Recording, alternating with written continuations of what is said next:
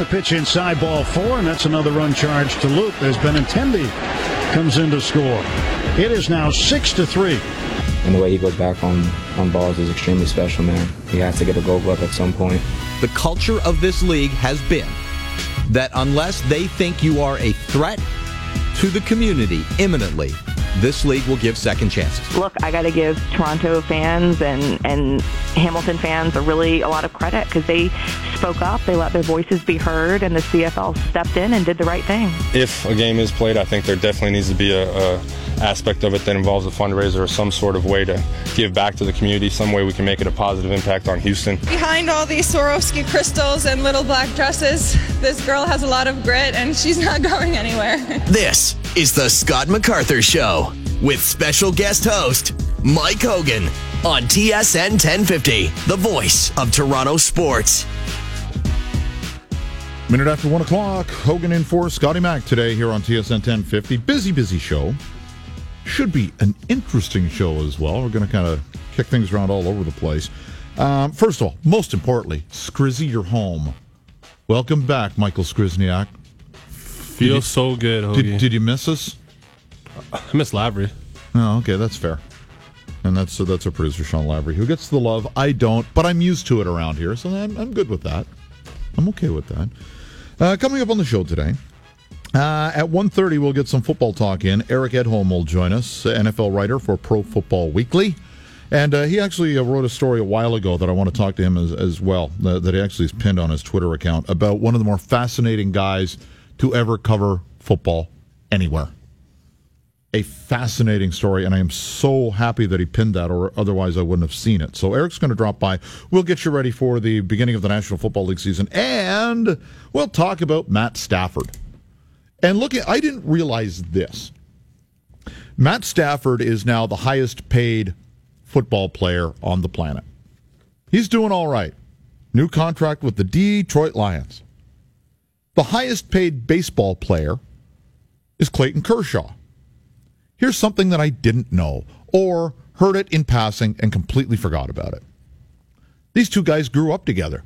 These guys played as kids baseball, football, basketball, and soccer together.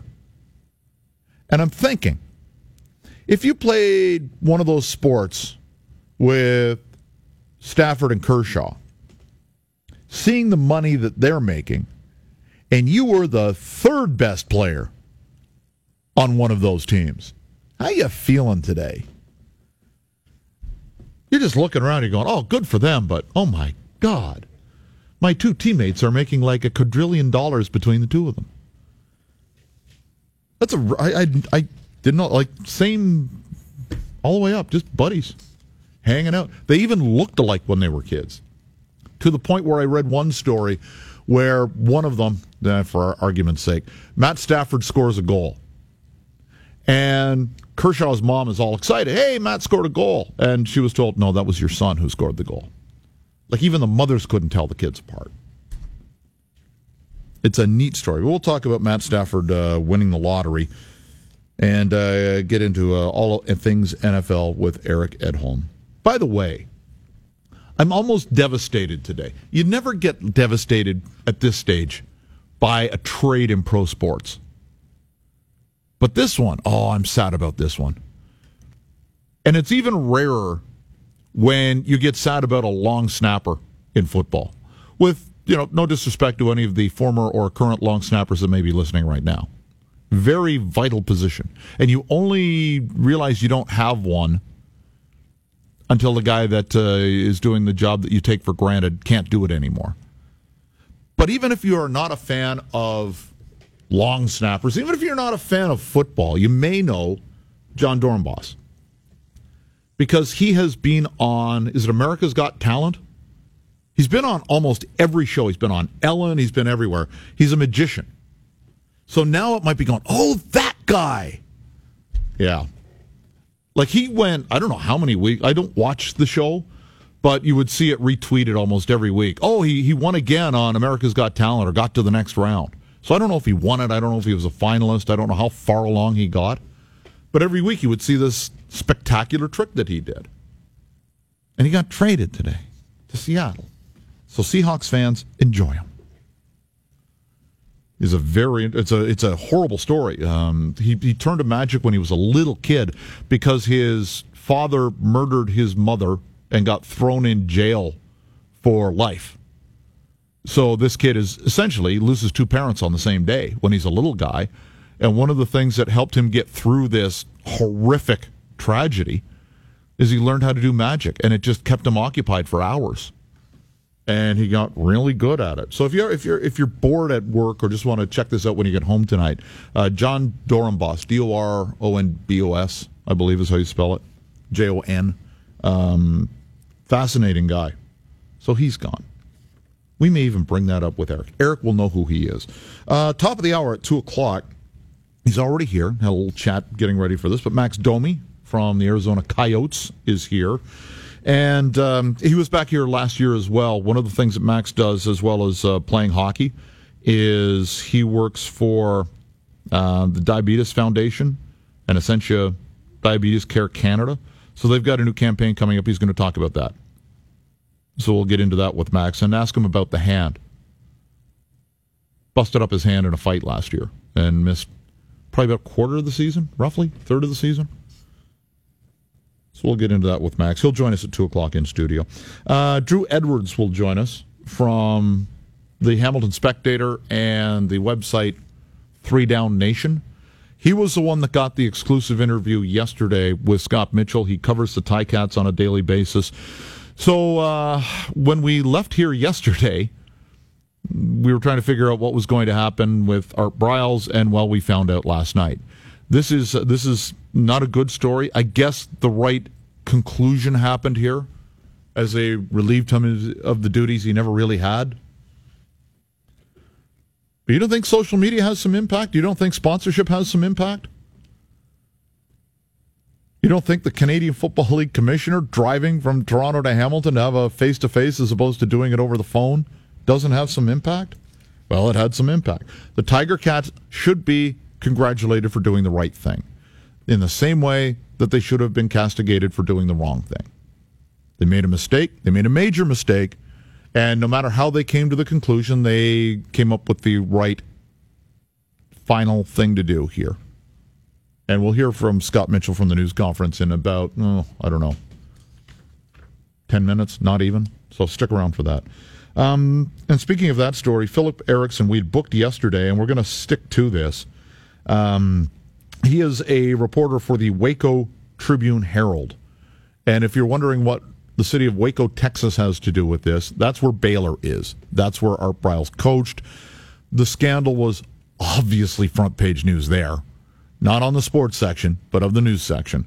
And uh, we'll uh, we'll talk to Philip about what the reaction was in Waco when they heard that Art Briles actually had a not only a job again, but a job in football again. The reaction was probably mixed to a degree. Uh, don't forget, if you go to Penn State right now, you can go up and you can look at a statue of Joe Paterno. They still honor him there. They put the little numbers back on the hockey helmets. They think everything that Joe Paterno had to do with the Sandusky scandal was just dandy. And I'm sure there are people at Baylor right now that think uh, that Art Briles playing the ostrich that was just dandy.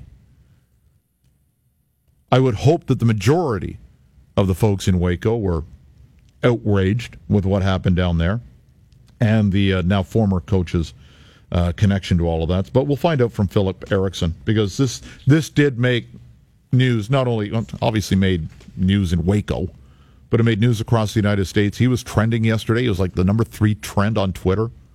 Like this is a big story. Like even TMZ did some reaction to this. So you know it's a news story when.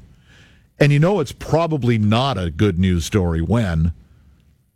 So we'll talk to Philip about that. Uh, then at, uh, that's at 2.30. Then we have the 3 o'clock baseball hour drop by who uh, covers the Marlins in Miami for CBS. And we'll, we'll talk about Giancarlo Stanton. And it's even when the Marlins were winning, and getting to World Series, the Dolphins are still the big fish in that market. But I'm wondering, right here at the onset of an NFL season when everybody's optimistic, even Dolphin fans, they're optimistic that this team can, you know, maybe not catch New England, but can play over its head and maybe stay competitive. You know what fans are. You're probably one of them. Not necessarily for Miami, but if you're an NFL fan right now, you're probably thinking nothing but good things about your team right now. Skurs, how are the Titans going to do this year? Are they are they a playoff team? Super Bowl champs. Hoagie. See, there you go. Now that is an example of a fan of a team being maybe a little over optimistic. Sean Lavery, who's your NFL team again? I don't, okay, funny story. Oh, I never Oh, no, had an not, NFL go- team. okay, I never yeah. had an NFL team. Go then, Stamps. Why doesn't this surprise me? and then last year, I'm like, I need to get in the NFL more. Therefore, I need to have a favorite team. Okay. So, long story short, I settled on the Kansas City Chiefs because I didn't want to be like Patriots guy. Okay, no, okay, that's good. But No, that, now, wanna- now you've piqued my interest here. Yeah. So you have an opportunity to select any team in the NFL. You're an unrestricted free agent as a fan. Exactly. What prompted you?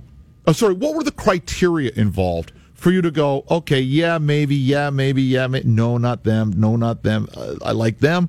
What did you go through as a fan looking for a favorite team? My like whole thought process was how would other people react to my decision, right? Well, no, no. Why would you do it that way? That is Because- not. You came up with this great idea. Now you've lamed it right up. Well, because my roommate's a Patriots fan and it absolutely drives me insane. Okay, so, So you needed you needed an it. anti-patriot. Exactly. So did you want then specifically to have an AFC team? Uh, Or it didn't not really matter? particularly. It didn't really matter. No. Okay, so who did you eliminate? You eliminated the Patriots right from the get-go. Yeah, right from the get go. What were the other easy teams to eliminate? guys like the Cleveland Browns? Well, okay, yeah, that makes sense. Um, Even though, see, and this is why I wanted to ask the criteria, because at least the Cleveland Browns are drivable, correct? yeah. Do you have to go?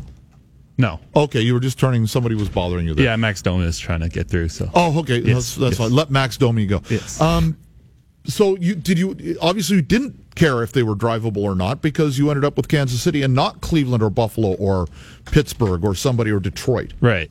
So I can tell you another thing that connects me to the Chiefs. Uh, Alex Smith, a Utah Ute. Uh, my whole mom's side of the family is from Utah. My grandma Oh. absolutely loves Alex Smith, so that kind of played a role too. Okay, so now there's a little method to the madness. And I could two final teams that were also in contention were the Oakland Raiders and the Tampa Bay Bucks. so what pushed Kansas City over the now? Red uniforms. You're from Calgary. Exactly. Flame Stampeders. Did that thing. have something to do Yeah, with it? Yeah, the red and yellow looks like the Flames' home alternates. Okay. They're pretty much the same colors. Okay, so that had something to do with it.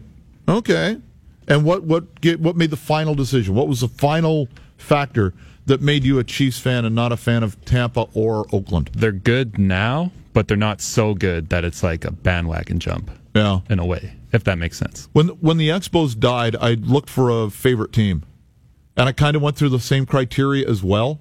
And I thought, okay, I'm a National League guy, always have been my entire life. So I started looking at National League teams and thought, okay, I'm an Eagles fan. Should I be a Phillies fan? I went, no, I hated the Phillies when the Expos were around. There, that was a big rival. Couldn't do it. Um, I hate the Mets. I couldn't do that. Pittsburgh, nah. Can't, I love the ballpark, but nah. I Just again, another big National League East rival. I went through teams, and I just I couldn't come up with one. I didn't want to make the move and follow them to Washington, even though I liked the town. Just there was no. It was too painful to see former Expos in another uniform, and I decided on no one. And it was like, could I become a Cubs fan? That would be easy and trendy, and they hadn't won at the time. But if they had have won, like what happened last year, there's no way that I, as a 10 year fan of the team, could have possibly enjoyed it to the same level as those who had been a Cubs fan their entire life. And I thought I would, even if I had been there for a while, it would have felt cheap. I've, I've kind of stuck with the teams from my ute. So there was that. Uh, we're going to scoot away. When we come back, uh, we will have Scott Mitchell join us. Uh, he's going to, uh, not live, but via the magic of the news conference. Uh, you will hear what he said today uh, in light of uh, a quick 180 by the Hamilton Ticats. He's the president. He's up next as we continue with the Scott MacArthur Show. Hogan in for Scotty Mack on TSN 1050.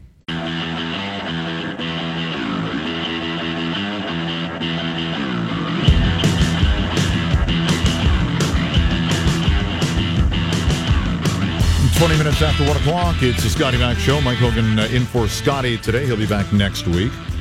Coming up uh, a little bit later, bottom of the hour, Eric Edholm from Pro Football Weekly, and at the top of the clock, Max Domi from the Arizona Coyotes will uh, drop in the studio, and uh, we'll chat uh, about uh, on ice matters with Max, the health of the hand, And we'll get into one of the reasons, and probably the main reason why he's talking to us today. First up, though, we we revisit what happened uh, yesterday with the Hamilton Ticats. The news broke uh, yesterday morning, 10ish, 11ish, somewhere in there, uh, that they had hired Art Briles. Uh, I would assume that the majority of folks listening to this radio station had no idea who that was. I can assure you that the majority of Hamilton Ticat fans had no idea who that was.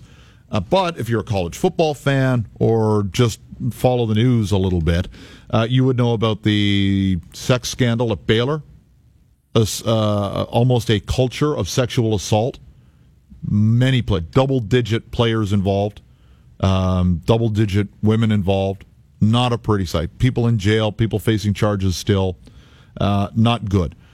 Briles was the head coach. How much he knew about this is up for debate. It sounds like there's zero question he did know about it and essentially didn't call the cops. Paterno esque in that way. So, Hamilton announces he's going to be one of their assistant coaches. Uh oh. The poop storm began, and it began rather quickly. Uh, sponsors started pulling out. The fans went crazy. Ticat fans, longtime Ticat fans, were threatening to cancel season tickets. Um, again, sponsorship pulled out. And this was on a night where they were having a promotion called Huddles and Heels, a program for women where they could go and get some firsthand uh, coaching and learn a little bit more about the game. Uh, there was a T-shirt involved. There were tickets to the game. A fun promotion, great promotion for those who may be a little intimidated to learn more about the sport. It was a fun way to do it. Uh oh. So the major sponsor of that, uh, uh, the jeweler in uh, Barry's Jewelers in uh, Hamilton, pulled out the sponsorship. Wrote a rather scathing public letter about why they did it. So the Ticats had to uh, had to make a change. The commissioner of the Canadian Football League drove down. He didn't want to do this over the phone. Apparently, um, he won't be speaking today. By the way, for those who are curious. But he drove to Hamilton, had a discussion with uh, people involved with the Ticats. I don't know who was in that meeting. One of them, I presume, was Scott Mitchell. Uh, Scott Mitchell, the president of the Ticats, talked to the media this morning and uh, addressed the media and was asked the question, "What changed your mind?" Well, I think that uh, obviously, uh, clearly. Um, what was being contemplated was totally unacceptable to the general public. Um, obviously, uh, um, and the media. And I think that uh, when we took a step back and, and had a chance to talk to uh, to the league and some of our partners and some of our fans, um, you know what we what we thought was an opportunity to uh, to give somebody a second chance. Um, was clearly not acceptable in, in, relation to what previously happened and what he had uh, what he had been uh, been involved with. So um, I think at the end of the day, when the public is, is that clear about their opposition to something, um, and I think uh, uh, you acknowledge that uh, that you've misread a situation, uh, you've got to clarify that, you've got to admit the mistake, and, and you've got to uh, uh, be public about that with the fans and your supporters and the media, and then you got to move forward. So that's Scott Mitchell, president of the Ticats, uh, talking about why he uh, changed his mind. And uh, the follow up question to that was would he have changed his mind? Would the organization have changed its mind without the CFL stepping in the way it did? You know what? I think the um, I think the answer is yes, uh, just because of, of what we saw in terms of the public, for good reasons, uh, reaction to it, um, and their uh, um, you know they just feel very strongly, obviously, that uh, that this is unacceptable. That uh, um, the, there may be a time and a place for uh, for Coach Briles to coach, but it's not now. So was the hire unacceptable in the first place? I think a good idea is is is all relative. I think was it acceptable or not, and I think again, I think sometimes uh, what happens is uh, you get you get too involved in in uh, making a decision without reflecting on the bigger picture of the organization. Um, uh, there's a lot of people, for good reason, that support Art Briles personally, and we heard from dozens of those people uh, who spoke to uh, Coach Briles' ethics and standards and personality, and uh, and um, I think at the end of the day, we probably got caught being too uh, too myopic uh, in the coaching world and not thinking about the franchise and the message we're sending to the public. So that again, Scott Mitchell. And uh, one of the things that came out was obviously because of the subject matter involved. Um, there was an outcry. There were several women's groups that got uh, that got really out in front of this. Uh, several women journalists started writing scathing articles about this situation. And uh, with the Baylor situation, Mitchell was asked if the if the uh, organization as a whole respects women.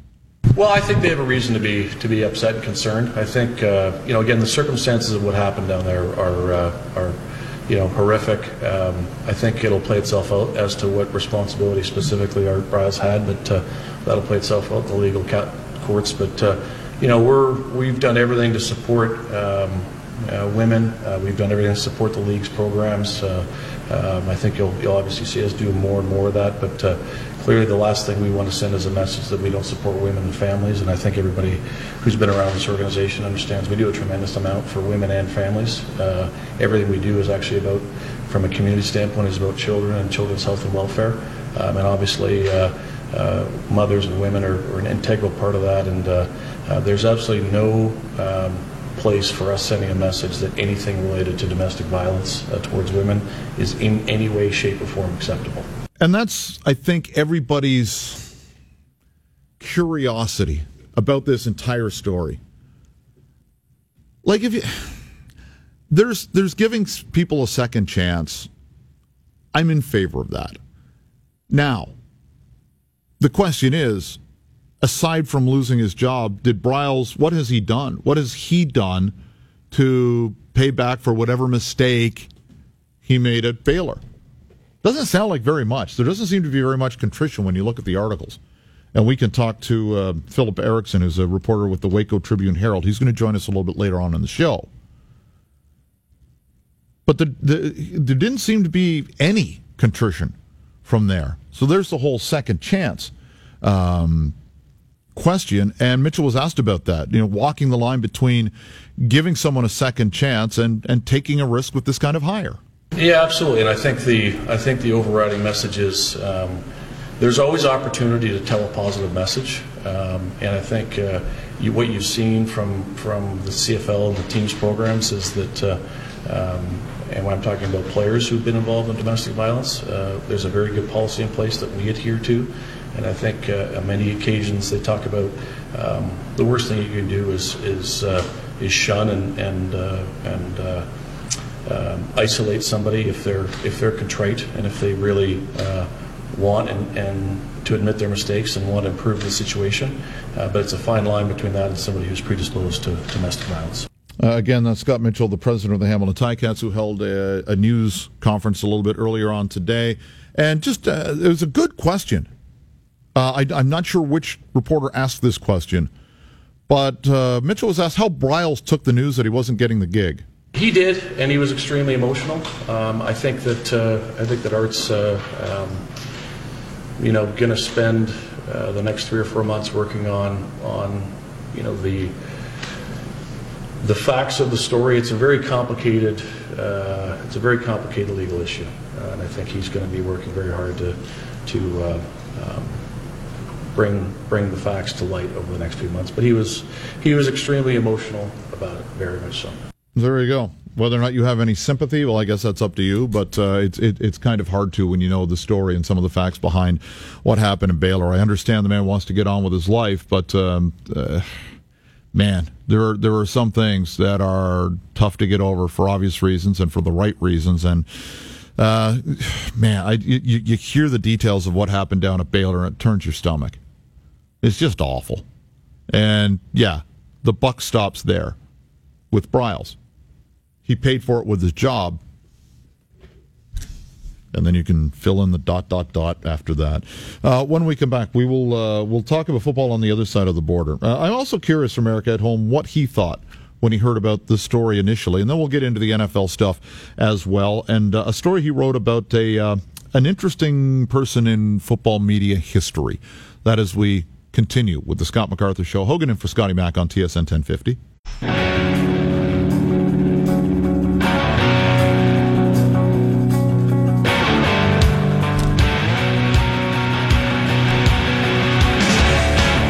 Hello. Mike Hogan with you, and for Scotty Mack today. This is TSN 1050.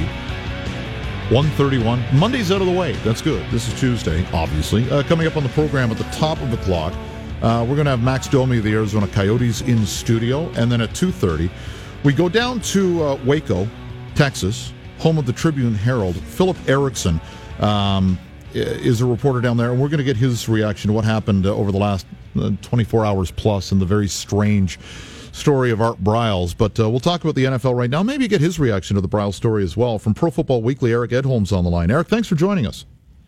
My pleasure. How are you guys doing? Fantastic, thank you. Uh, story obviously close to home up here, but uh, when you heard Art Briles was hired by Hamilton yesterday, what was your reaction? Well, it was interesting. Obviously, I think a lot of people in the coaching community say, "Hey, you know, certainly he was to blame for a lot of what happened down there. There were other people at fault, but this guy has been made to be the scapegoat." I'm not, you know, this is just from the coaching side of things. Sure. A lot of people feel like Art Briles was was sort of put up on a stake, and the other people who shared a lot of that blame were not. They've moved on to other jobs. They've they've gone on with their lives, and he's sort of been put up as the you know, the, the figurehead with the scarlet letter, so to speak. Now, again, I'm not absolving him of any wrongdoing and what was clearly a rampant uh, series of, of misevaluations, of turning the other way, of, of not taking seriously domestic violence uh, um, allegations that, that came up with multiple football players, multiple athletes on that campus. I mean, there was just a, a huge thing. And you know, at the same time, I also think that, you know, at some point, this guy should get a chance to, to, to work and help rebuild his image. Nobody loves a comeback story more than we Americans Yeah. do. So I'm not trying to make light of it. I've just, Sure. the whole thing was really fascinating to see the way it unfolded, uh, and to see him get the opportunity, then have it rescinded like 11 hours later. So, you know, a lot of people are applauding the move. Other people think, uh, you know, at some point he should get another shot. Uh, before we get into the current NFL, I'm so glad you pinned this tweet at the top of your account because one of the most fascinating people in the history of our industry is Joel Buchsbaum. And you wrote an article about him. And, you know, when he passed away, uh, everybody in our industry owed him a major thanks because everybody has ripped off what he did. I think you're absolutely right. For for people who don't know who who Joel was, and and I worked at Pro Football Weekly years ago, then Yeah. left when the when the print production uh, folded. Uh, Joel died on my birthday in 2002. I was down covering a Saints uh, game. Uh, you know, called my editor to find out what uh, what was going on at the office, and he told me the news. And it, and it just it was a shockwave through our building, Yeah. and certainly through the NFL. One of the leading draft analysts of his time, but because he was such a shut in, he never left his house. People didn't realize the power broker he was in the league at the time. And like you said, he really turned a cottage industry into a, a national obsession now. So I had fun writing the story and reminiscing about his place in the game. And, and I hope people who have any interest in the draft will, uh, will check it out. But I was in this industry before the internet really took over, and it was reading publications like yours and, and reading what Joel put together. And the more I learned about him and the way that he did this pre internet was unbelievable how many hours he put into this. And right, you know, there there was no. I mean, if you wanted Notre Dame football stuff, you had to call Notre Dame up and either have them fax them to you, send them through the mail, you know, or you asked specific numbers and maybe they got back to you the same day. And you had to do that for something like 200 schools. Yeah. And he wasn't just plucking the the big names, you know. He wasn't watching NBC on Saturday and seeing who did well. Joel knew about the players that only the hardest of hardcore NFL people knew. Mm-hmm. And when he died, my old boss went through his Rolodex, and there's Al Davis, and there's Joel Bussert, and there's every NFL heavyweight. I mean, the fact that Bill Belichick would call Joel on draft morning, you know, back when the draft had started around noon Eastern, he'd call Joel at like 10 in the morning and, and just go over his final thoughts and, and run things by him. Uh, just to this day, that just blows my mind. And for a guy who, you know, would would take his dog out for a walk, and that's the only light of day he would usually see. Most of the time, he was scouting and working the phones. Uh, and if you want to find uh, that story, it is pinned at the top of Eric Edholm's uh, Twitter account at Eric uh, with a C underscore Edholm E D H O L M. Again, kudos and thank you for that piece. Um, I Thank wanna, you. Uh, I want to move along. Um, it's very uh, very rarely that we talk about a long snapper. It's even rarer that we talk about a long snapper slash magician. How? What are the Eagles doing? Come on, you're trading the most popular guy in the league right now.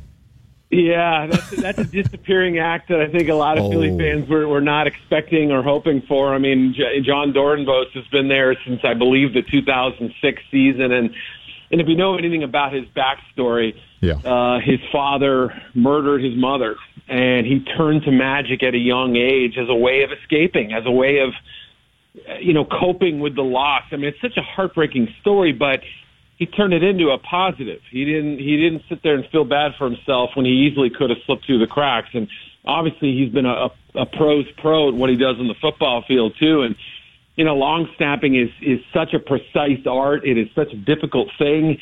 You know, these guys.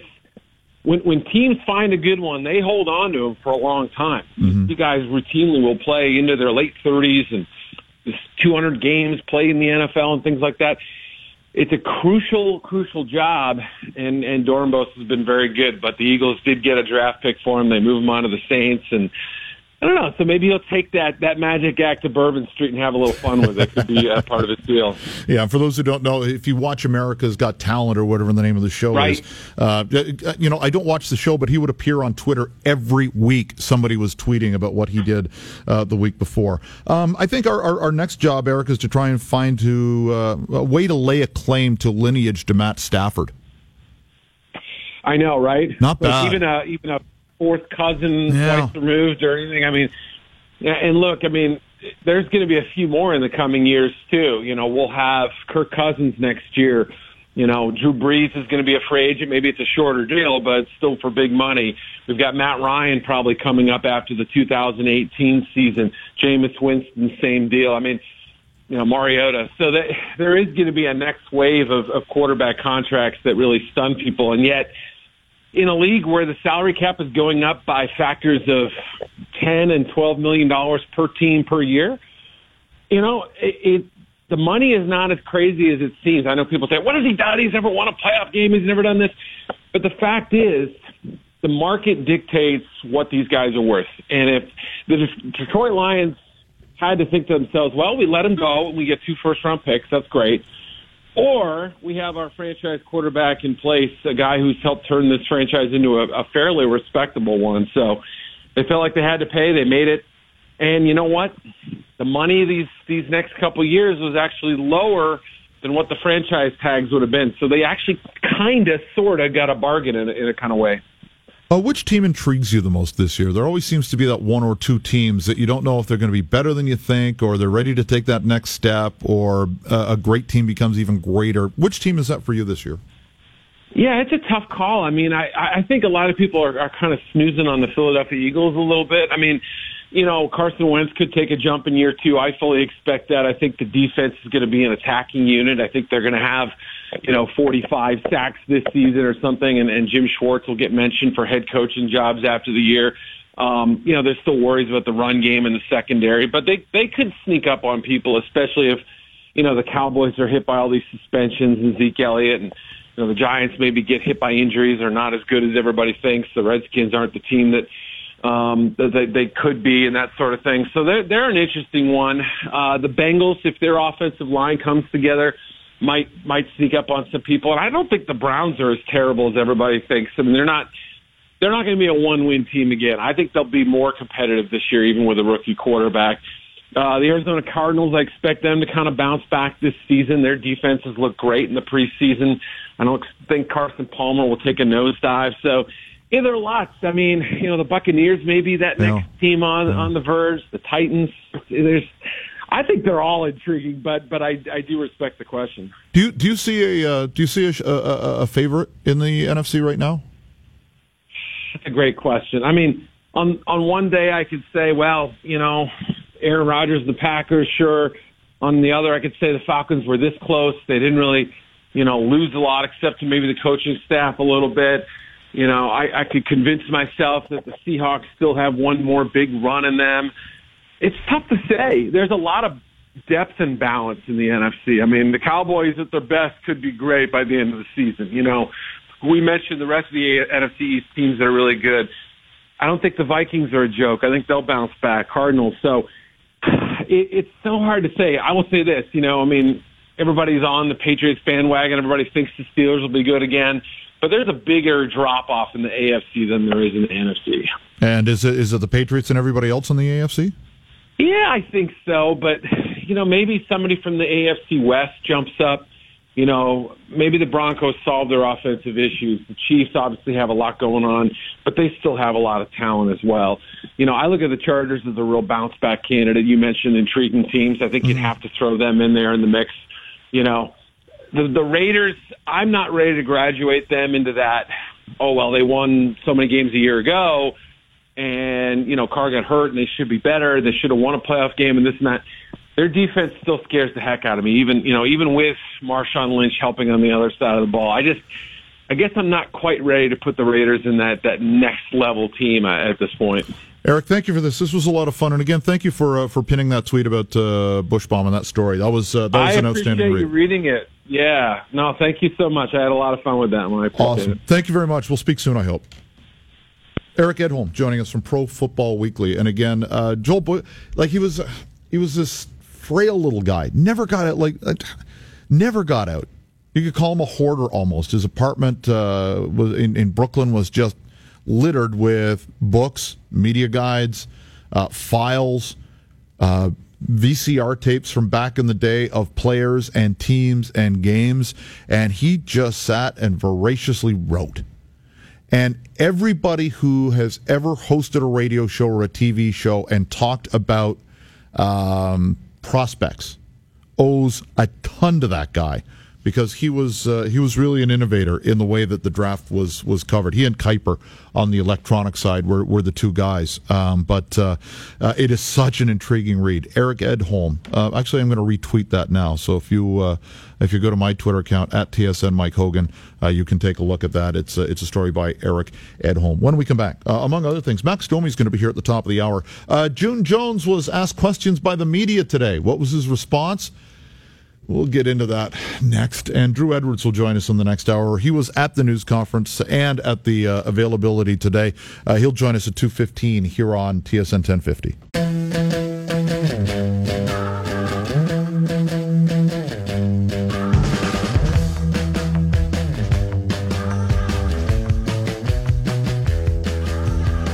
One forty nine, creeping up on two o'clock. Hogan with you here. This is TSN 1050. It's the Scott MacArthur Show. Scotty's in next week.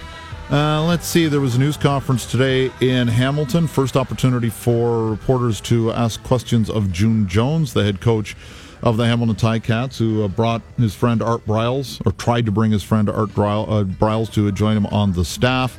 And uh, essentially, what uh, what he said, and this is uh, from uh, Scott Stinson, who was there from the National Post, Post Media.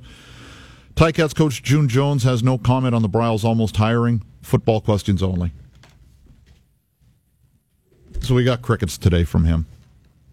So there we go. Um, which is interesting because uh, I think that the that this situation may come out uh, in in the in the shout outs coming up today. Yeah, this one. Yeah, music.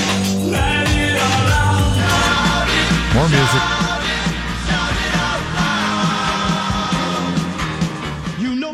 Yeah. Another one.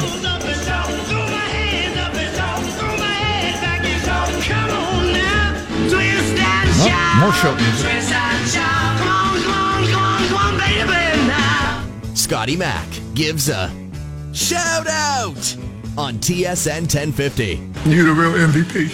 All kinds of shouting out, all kinds of music for the shout out. Me take a look at uh, those who did something, I guess, decent, good, spectacular, noteworthy in the world of sports. The guys on the other side of the glass are going to chime in as well. We start with the man who runs this program on a daily basis, Mr. Michael Skrizniak, technical director extraordinary. Who's your shout out go to today? My shout out goes to J.J. Watt of the Houston Texans for raising right now in about a day and a half close to 1.5 million dollars for the, the flood relief going down in Texas. I know what you didn't do yesterday. Listen to the show because I gave him the shout out yesterday. Oh, really? Which is Oh. good. He deserves a double shout out. I don't know how Yeah. often that happens, but if you're going to give a double shout out to somebody on consecutive days, JJ Watt for standing up and pitching in some of his own dough and getting this thing started. And he wanted to raise $200,000, and they're already looking at a million and a half now, and probably more than that with some of the people who have agreed to match donations from uh, from you know I think uh, I think what was it Kraft? One of the owners said that he was going to double or at least match whatever the players association or players fund could come up with. So this thing's going to get really big which is really good. I I was I was looking at CNN just before it came on and a levee has burst somewhere in the uh, in the Texas area. They're expecting another what 18 inches of rain or something like that? Like this is scary. And if a levee bursts look out. Um, there was a um, there was a tweet from the county, and all it said was "Get out now," or "Get out fast," or something like that in capital letters with exclamation marks. Like it's it's it's going to get worse before it gets better, which is tough. So I agree wholeheartedly with your uh, endorsement of Mr. Watt. All right, producer Sean Lavery, what you got? Kevin Pillar, Blue Jays center fielder. Did you see that catch last night? It was all right. It was a well for Kevin Pillar. It was all right. It was all right. Yeah, it's it was a funny. You know, we one. expect him to make those. That's almost routine for him. But yeah, now. I was going to say TSN.ca. They have a, a super montage of Kevin Pillar's catches this year. It's Mhm. like a minute and a half long. and that's just this year. Oh yeah, yeah.